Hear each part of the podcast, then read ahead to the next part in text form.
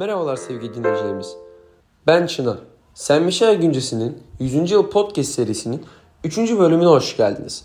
Bugün sizlerle okulumuza geçen hafta gerçekleştirilmiş olan Hamza Hamzoğlu'nun sunduğu Cumhuriyet ve Spor etkinliği üzerine yapılan bir röportajı dinliyor olacağız.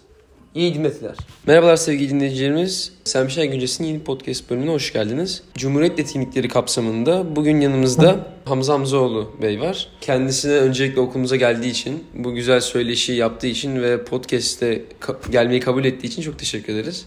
Merhabalar. Merhaba, ben teşekkür ederim. Öncelikle çok güzel bir etkinlik, okulun yapmış olduğu. Ve bu etkinlikte beni de düşünmüş olmanız beni çok ayrıca mutlu etti.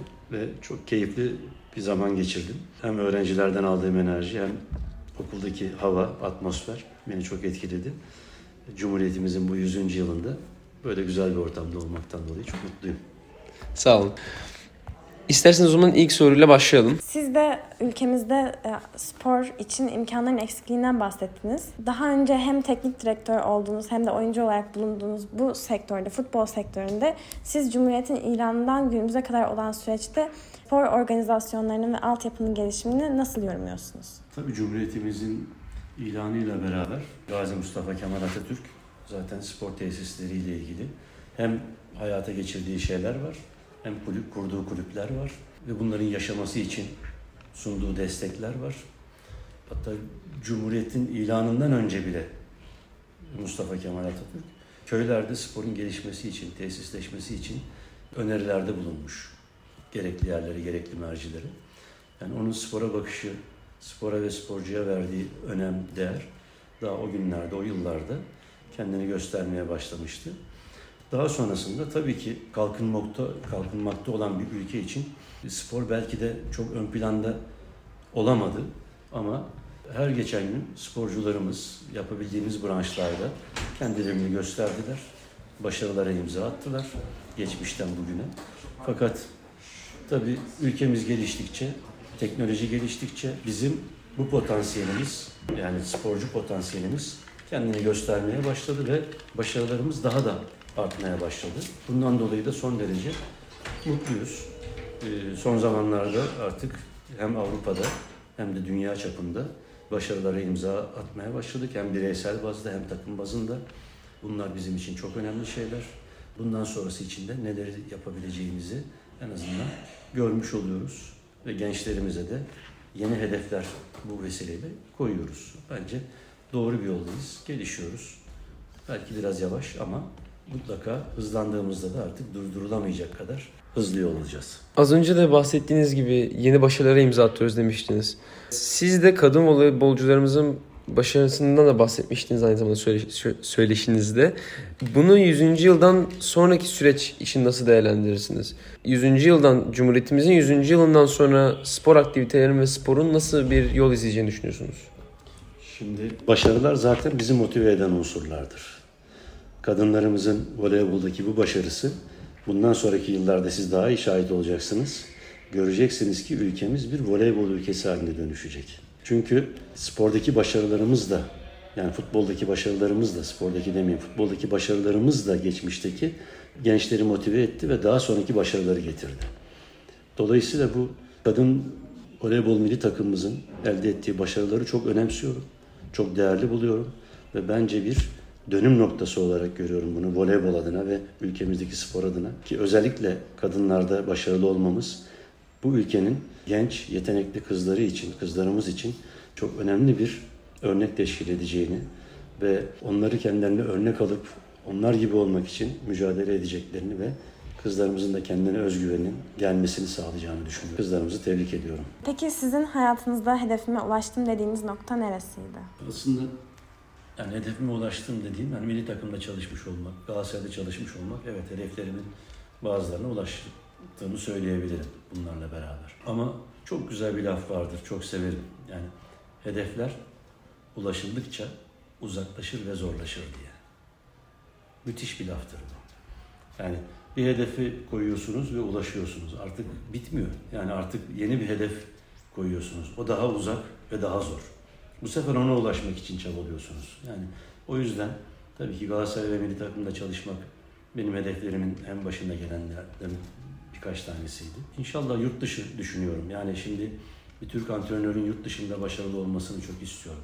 Yani benden önce gidenler mutlaka oldu. Yani Fatih Terim gitti, Şenol Güneş gitti, Mustafa Denizli gitti.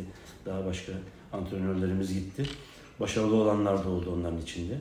Ama kalıcı olamadık. Yani ben yani özellikle Avrupa futbolunda başarılı olabileceğime inanıyorum. Eğer öyle bir imkanım olursa şartlarını düşünmeden zaten oralara gidip bir Türk antrenörünün orada da başarılı olabileceğini ispatlamak, göstermek istiyorum işin doğrusu. Peki Cumhuriyetimizin bu 100. yılında toplumumuza sporu daha da özümsemek için ve daha da hayatımızın bir parçası haline getirmek için neler önerebilirsiniz? Bir kere spor yapmak için belli bir kritere sahip olmanıza çok fazla gerek yok. Çünkü spor dediğiniz zaman birçok şeyi kapsıyor. Yani sadece biz futbol aklımıza gelmesin, sadece voleybol aklımıza gelmesin. Birçok spor branşı var. İsterseniz takım sporu yapabilirsiniz, isterseniz bireysel sporla uğraşabilirsiniz. Ee, yani spor her şeyden önce sağlıktır ve her yaşta yani çocuk yaştan tutun yaşlı oluncaya kadar yani Allah göstermesin hani eliniz ayağınız tutmayıncaya kadar her daim spor yapabilirsiniz. Yani yatakta yatarken bile elinizi, kolunuzu, bacağınızı çalıştırabilir, spor yapabilirsiniz. Yani zihninizle yaparsınız, hiçbir şeyle yapamıyorsanız. O yüzden spor bir şekilde hayatımızda olmalı. Bir şekilde ülkemizde ağırlığını gerçekten hissedebilmeliyiz her alanda, her anlamda. Spor. Bunu nasıl yayabiliriz? Biraz önce işte içeride de sordular hani siyaset burada, siyaset burada devreye giriyor işte. Burada tesisleşmeler, insanların spor yapabileceği alanları yaratmak, oluşturmak ve sporu her tarafa yayabilmek. Yani tesisleşmeyi her tarafa yayabilmek. İnsanların evinden çıktığı zaman yürüme mesafesinde ulaşabileceği spor tesislerinin olmasını sağlamak. O zaman gerçekten müthiş, sporla özdeşleşmiş bir toplum haline gelebiliriz. Bunun için çalışmalıyız yani hep beraber. Peki daha önce de bahsettiğiniz gibi az önceki sorularımızda sizin döneminizde şartlar daha zorluydu, daha az imkan vardı. Siz de bu zorlukları aşarak hayalinize ulaşmış bir insan olarak sizin gibi hedefler olan insanlara önerebileceğiniz şeyler nedir hedeflere ulaşmaları için?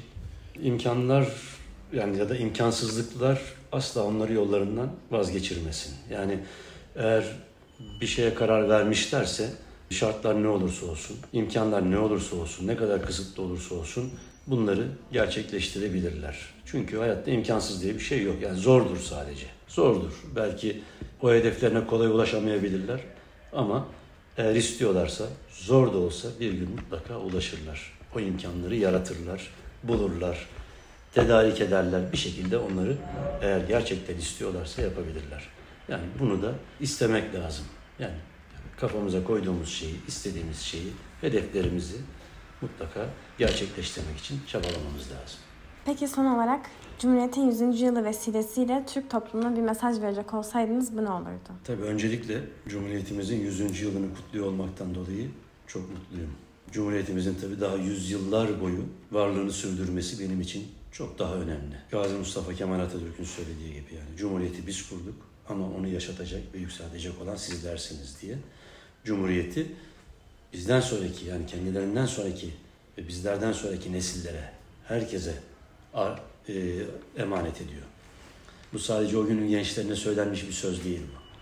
Bugünün gençlerine de söyleniyor, yarının gençlerine de söylenen bir söz bu. Yani bunu Cumhuriyeti hep beraber koruyacağız, kollayacağız ve yücelteceğiz. Çünkü Cumhuriyet bizim özgürlüklerimizin, haklarımızın, yaşantımızın, fikirlerimizin, dostluklarımızın, barışın güvencesi.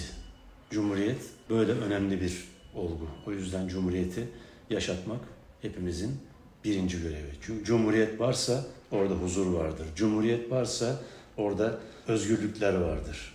Cumhuriyet varsa vatan vardır. Vatan varsa içinde biz varız ve bizim hedeflerimiz var, yaptıklarımız var, dostluklarımız var, muhabbetimiz var. Cumhuriyet yoksa bunların hiçbiri yok. O yüzden Cumhuriyete hepimizin sahip çıkması lazım. Çok teşekkür ederiz. Ben teşekkür ederim. Yeniden çok sağ olun. Siz de sağ olun. Teşekkür ederim. Teşekkür ederim. Bugünkü podcastimizin sonuna gelmiş bulunmaktayız. Önümüzdeki podcastlerde görüşmek dileğiyle. Sağlıcakla kalın.